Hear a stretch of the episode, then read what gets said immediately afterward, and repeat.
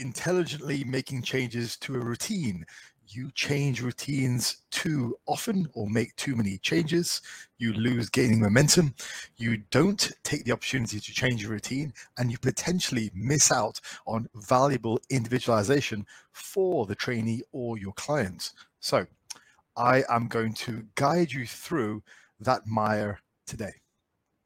All right, folks, thanks for joining me. Today's topic is going to be making adjustments on training. How do we do it? How do we best take advantage of it and avoid the pitfalls which are associated with either too frequent or not enough changes? All right, so let's begin. Now, firstly, I want to discuss a term that I call training purgatory. Now, when you get new or even sometimes experienced trainees, they fall into a trap occasionally of what is referred to as shiny object syndrome. That is, they see something online, they feel like it makes sense, it's applicable to them, they change their routine and aim for that increase in performance which they feel they're going to get. And the problem is twofold. Firstly, the problem is that any period of change takes about two to four weeks for you to fully adapt to the new set of challenges to the body. And during those two to four weeks, while you might see progression, you're not actually going to see a great deal of progress simply because you need to spend time bringing up poundages so you're working at your max, adapting to the new demands of the routine. That is training purgatory. That period of two to four weeks where you are just getting back up to the point of working hard because you've changed from a full body to push pull legs or push pull legs to an lower or another to a body part specialization. Just some kind of change. It's going to take you about two to four weeks to really adapt and get into full flow. Those two to four weeks is what i term as training purgatory. That's what you want to avoid living in. And my experience with talking to new clients is that in the past, some of them have basically lived in training purgatory. So they're constantly just switching things up. And sure, they see some progression because, again, the weights take a while to sort of build back up to max working capacity. New exercises, new set and rep schemes, new even order of exercises takes a while to really adapt. And so they see out those two to four weeks. They see something else which is new. They go, oh, let me make this change or change this routine. And before they're basically changing the routines every four weeks, which essentially leads them to live in this training purgatory most of their life. Now, that has two consequences. The first consequence is the obvious one they don't really generate any kind of gaining momentum. They miss out on just living at that max zone for months and months, which is where you see the true gaining. So that's the first thing. The second thing is, and this is a bit more of an insidious problem, but it's much more of a long term problem if you never live at maximum weights, you're never going to adapt to the demands of living at maximum weights. Okay. You're never going to adapt to the demands of having to train at full bore intensity all the time. So that means you're never going to know the experience of living there. And you're going to think training and training intensity and how hard you work is simply what you do during the whole building up poundages process of training purgatory. And I've seen this probably more often than I think people think it's going on. Because when you're in training purgatory and you're living there, you just think it's actual training. And then you look at a guy who's quite advanced and you see how hard he trains and you see his physique and you think, damn, how's he got there? He must have great genetics or he must be on drugs what you don't realize is no, that guy has lived in that max zone for months and potentially years. And he's just used to it. For him, that's training. When he switches on in the gym, that's what he goes for. Whereas if you are constantly changing routines and you're living in this training purgatory, your idea of what is hard training is going to be a shadow of what it actually should be. But you just assume that's it. And just like everything in life, you don't if you don't have the experience of doing something new or leveling up, you're just going to be happy with where you are. You might not be happy with your progress, but you're going to be happy with where you are. And then over time, you just think, you know what, that's my genetic lot. I guess that's it. So what I refer to as a maximum weight is the golden zone. And for those of you who are the OGs of the channel, you'll remember this is a term I used well over a year ago when I first started on YouTube. And that is the golden zone is this. The golden zone is when all of your training poundages are at max effort. Okay. So I'm not talking about max singles. I'm talking about max sets of 10, max sets of 20, whatever you're using for training. And you are just living in that zone where you're constantly going to the gym and training with the heaviest weights that you can do for the appropriate rep range. You're at that max effort for months and months. Sure, you might take a deload here and there, whatever, but but that's a conversation for another day. We're not going to talk deloads today. But basically, it's at the point where your training is at maximum effort. You're never just getting used to a new routine. You're never building poundages up. You're constantly living in the zone where you're training at the max. And I'll give you a quick way in which you can determine whether this is you or not if you are intermediate, advanced guy, and you're only able to add one or two reps at a time, you're doing well. Okay. Now, if you're down in the comments thinking, no, I add 10 pounds every workout, odds are the only way you can do that is if you are a ranked beginner or if you're constantly changing routines and you're in that training purgatory. Nobody adds 10 pounds a session unless you're in training purgatory. So actually, when somebody says to me, yeah, I've been on the same routine for a while. I can barely manage to add one or two reps per session. I know they're a hard worker. And that's typically what your advanced trainee is doing because they're used to being in that golden zone. So, gold zone is training at max effort for months and months. And as a result of that, and to support that, your sleep is good, your nutrition backs it up, you're actively trying to reduce your stress. That is what leads to your fastest gains in muscle. That's how it happens. Months and months of that type of progress. So there's a distinct difference. Before we move on to the exact details, there's a distinct difference. There's training purgatory, where you're constantly recycling poundages and you're trying to get up to the point where you're working hard. The acute disadvantage of that is you're not going to make progress, not significant progress. The long term disadvantage is you may actually never get the experience of truly working hard. And I think that's generally what leads a lot of people to turn to drugs or just to turn to like dirty bulks or whatever stuff like that, or maybe look for supplements or whatever. But yeah, the reality is they just they've never had the experience of training hard. So what they term training hard is a shadow of what it is. For those of you who read um, Plato's Republic, is it'll be like you're living in the cave and you're looking at the shadows, right? That's training purgatory. It's the Plato equivalent of training purgatory.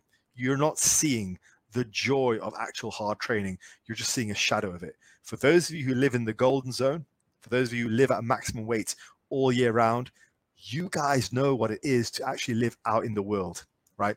Because you're seeing training for what it is. That is the golden zone. And I'll tell you another thing that might give you an indicator of not training in the golden zone and being in purgatory. Some people say to me, whenever I eat, it goes straight to my waist. You know what? Odds are you're probably in training purgatory because you're just not training hard. And I've even gone so far with some clients to only put them in a caloric surplus once they've done the initial two to four week build up and their training poundages are at maximum effort if they're new to me if they're new to coaching oftentimes i'll begin coaching with a client at either maintenance or a slight deficit. And then once they've got adapted to the routine and we're in full flow that's when i'll raise calories.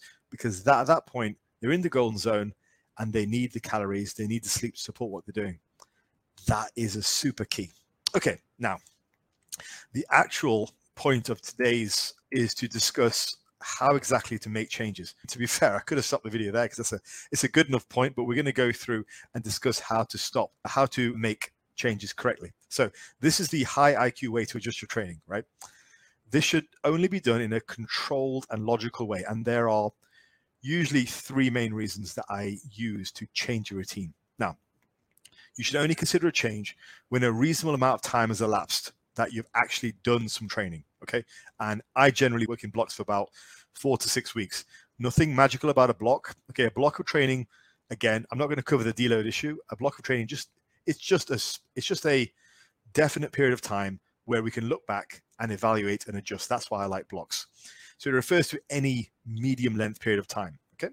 So I adjust routines based on having done and completed a block of training. We look back and we just look at these three factors that I'm about to point out. So the three main considerations on how to intelligently make changes are this. Firstly, injuries. And they don't have to be catastrophic injuries, soreness, any kind of pain. Second is if you require more or less focus on every body part. And thirdly, mental change, which is probably the least important, but I'm going to go over that. So let's go over all three, probably in some kind of order of not so much importance, but in sort of order of urgency. So more or less focus on each body part. Now, this is one of the main areas for which I, how I individualize a trainee's routine. So what we look for is the first thing I look for is how they've progressed per body part. So two quick sort of tips for you guys. If your progression is going well, obviously don't change anything. Okay. But secondly, if your progression is stalled and you feel like you can do more, so you don't feel overworked and sore, then increase the volume. It's quite simple. If your progression is stalled and you're constantly sore, your joints are aching, it doesn't happen often with my clients. We start fairly moderate. In that case, you reduce the volume and maybe you reduce the intensity. And again, that's very rare because there aren't many people who work too hard, but there are certainly people who work too much. So that's my quick rule of thumb on how to adapt volume for each body part based on your progress. But that's only one factor. Okay. It's only one factor. The next factor is this it's looking at how your muscles actually felt during the block. Okay. So I look, I use these three things, which I picked up from Dr. Mike Israetel, very sensible way of looking at things pump, disruption, and soreness. I use them slightly different than he does, but essentially I use them over the course of a training block as a gauge. You should be getting a decent pump most of the time you should be getting decent disruption some of the time. You should be getting soreness at least once in a training block. Okay. So I use the above as a gauge. If you're not getting any of those, there's something wrong. Yeah. Again, not saying that this is all mandatory part of training. This slide here probably requires a bit of intellectual nuance to understand because there will be some people who look at this, immediately see the word pump and go, oh, no, pump's got nothing to do with hypertrophy spare me that. Okay, remember this is a high IQ video. High IQ requires learning about nuance. So, pump is a factor which is involved in understanding whether you're working muscle to a to a good degree. The bottom line is that an intermediate advanced trainee will usually require more volume for in my experience i've seen we're talking about more volume for from the baseline so let's say i start somebody off on about 12 sets per body part per week for most cases, in what I've seen, most intermediate to advanced trainees will usually have anywhere between one to three body parts which require a bit more attention. Like for me, my shoulders and biceps need more work. If I trained my shoulders and biceps with the same volume as everything else, they wouldn't grow. It's that simple. Also, I would say, in my experience, most people have between one or two body parts where they can get away with less. So for me, that's calves and probably definitely forearms.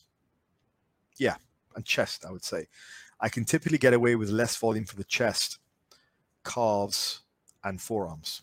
So I have some areas which are weaker, some areas which are stronger, which makes sense. Most areas are basically on the middle level. Some areas need more volume, some areas need less.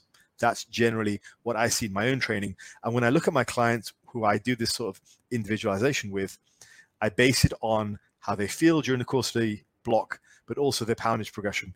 And normally what I see is each client has about one to three body parts which are very strong and one to three body parts which are weaker and they need more work. Typically speaking, the body parts which are very strong can get away with less. The body parts which are very weak need more work. So that is another gauge for how to change, intelligently change routine, focusing on more or less volume per body part and basing on the poundage progression, but also just on how the muscles feel. Did they feel worked over the last four to six weeks? Did they feel good? Are you getting a decent pump? Are you getting some soreness every now and again? Are you getting a good level of disruption? These are all good markers for indicating whether you need change and trying to just whittle it down to the point where you have a nice individualized routine. If you're working with a coach, they should be doing this. If you're working by yourself, this is a guide for you. Okay. All right. The next reason for why we might possibly change a routine at the end of a block is injuries or soreness. Now, the very obvious statement we can start off with saying is in, overuse injuries are generally caused by, yeah, overuse. The body has a tremendous ability to adapt. However, overuse injuries are usually caused by us exceeding the body's capacity to adapt. So, like a simple example would be if you strain your pec, it's normally caused by excessive load. Like it can be caused by excessive volume, but in my experience, excessive loading is usually the prime problem. So if somebody strains his pec, more often than not, he's gone in, he's tried to progress way too fast. He hasn't given his tendons time to adapt to the progressive load over a course of a number of weeks. So rather than adding five pounds, he's added 20 pounds and he's done that for a couple of weeks on a trot. Not good. Okay. A more complex example is sore elbows. It's a very common problem. Okay. You get sore elbows. So, what is the problem? If you're getting sore elbows and you're only looking at your tricep volume, you're doing it wrong. The elbows are involved in both types of pressing. So, that is pressing horizontally, pressing upward. To a certain extent, they're also involved in pulling, but that usually is the inner elbow, not the outer elbow. But in this case, we're looking at the outer elbow and also direct tricep volume. So it's a lot more complex. So when it comes to a sore elbow, the example that I always use is a young lady I was training a few years ago, Gemma, her name was, and basically first block that I trained with her, she ended up getting a slightly sore elbow. I evaluated the routine, had a look, and part of the evaluation, I also look at training videos. So I looked at her chest pressing, and all of her chest pressing and even her overhead pressing was done with a relatively narrow grip and her elbows tucked. She was very much a tricep dominant presser. So I immediately thought to myself, ah, here's a problem. So I've I've given her an even number of volume per body part. So she's got an even amount of chest pressing, shoulder work, tricep work. But because she's such a narrow grip presser on her chest exercises and her overhead exercises, she's getting a proportionally high degree of tricep work. So simple solution. I didn't want to reduce the amount of direct tricep volume. So what I did was I figured if she's getting that much tricep on chest work, how much chest is she getting? Probably not as much as she needs to. So what I did was I asked her, look, how about your chest? How does that feel? She says, no, chest feels fine. I could do more work. I was like, ah, there you go. So her chest pressing was tricep dominant. So what I did was I switched out some of her chest pressing for isolation chest exercises and the elbow pain went away. Simple solution. You just look at it in those kind of terms. This is what an intelligent coach should be doing to try and figure out where the problem is coming from. Okay. We can't just say elbow hurt, apply a voodoo floss or whatever crap people sell these days or whatever. Like we have to look at the whole routine and also the way the individual is performing that routine and have a look at what the cause of the soreness is. We made that change. Her elbow cleared up. It was great. Never came back. But that's part and parcel of how an, an intellectual coach who pays attention will be able to individualize for the client. That is how individualization is done. But anyway, moving on to the next point. So the final point of why we might change a routine is for a mental change. Yeah. Now, this is both the least and the most important reason. I think the least important reason based on just hard progress. Okay. If you want to just have the maximum amount of progress in a given year, this is probably the least important thing or reason to change. Like me, for example, I was, I'm never that much of a fan of, and I was about to say, I'm never that much of a fan of enjoying the routine, but listen, I get my enjoyment from training, from getting results. I always have. Okay. Some people get their enjoyment from training from other reasons. They get their enjoyment from training for exercise variety, of doing new exercises. For me, it's always been progress. A bit of an analogy is Warcraft, actually, World of Warcraft. Now, for some of you guys, you know that I play, and I've always played a DPS class, a damage class. Sorry, golfing on a slightly nerdy tangent here. But anyway, people typically say, look, play the class you enjoy. Okay. Don't chase the flavor of the month classes. But I've played since vanilla. I've played for from the beginning, and what I've always enjoyed is doing a lot of damage. That's my thing. So in the similar way, for me, enjoyment in the gym comes from getting results, just like enjoyment in the game comes from melting faces, right? So I don't really care about how the class plays. I'm interested in the big numbers. That's the same as how I approach my training. I'm not really that fussed about making a change for the sake of change. I'm focused on maximum performance. That's what's fun for me. When I look at my training log and I see progression, for me, that's fun. And we're all individual. We all have individual needs. This is why I said mental change is both the most important and the least important reason to change your routine. It really depends on you. So I generally stick to a routine for six to 12 months. That's how long I usually do the same routine. Very much, this very much depends on the client's perspective. So some clients feel like constantly changing is more value for money. Now, fortunately, I don't get that much anymore. When I was starting off coaching about eight years ago, I was less confident in my coaching ability. So as a result, I probably was a lot more lenient on clients who wanted just have frequent changes for the sake of it. And I think also I charged less money. So those clients who I was getting didn't really value the service as well or value my expertise. But in any case, so they would just constantly be looking for change, like literally weekly change. So I would think it's mad, but there would be people saying, Faz, any changes to the routine this week? And I would be stumped by this question, like, what is he talking about? Why would you do that? But it was the type of clientele I was attracting. At least now I'm much more fortunate that I don't, I rarely get that question. Maybe block to block, but I rarely get the week to week question. So I think some clients do feel like constant change is more value for money. Fortunately, I don't have any clients like that on board at the moment at all. They're all very sensible and they, you know, they're they're good with that. But other types of people just enjoy change for change's sake. And I think that's probably the best reason to change if you are going to. It's not something that I can empathize with because that's not me. But uh, certainly for some clients, they like a bit of a change every now and again, which is fine. If it makes them enjoy the routine more, ultimately it's going to be valuable. But that's the third reason for why to change a routine. Okay, so some concluding thoughts. Now, making changes to your routine should be intelligently applied. So no changes whatsoever can lead to inefficient routines. So you never really find or what you never really individualize for a client, which I think is a missed opportunity. Sell individualization, but when it comes to actually doing it, their version of it of individualization is just individualizing for how many days a, a client wants to train, what focus the client has of their training. Whereas true individualization is actually doing this, what I've described in the last 20 minutes. That's what true individualization is. And you can only do that after you've worked with the client for a while. So if you make no changes, then there is issues there. It can also potentially lead to injury and boredom, as we discussed. Now, on the other hand, too frequent changes result to a complete lack of progress, the illusion of progress, but really just poundage progression, which is taking people back up to working maxes.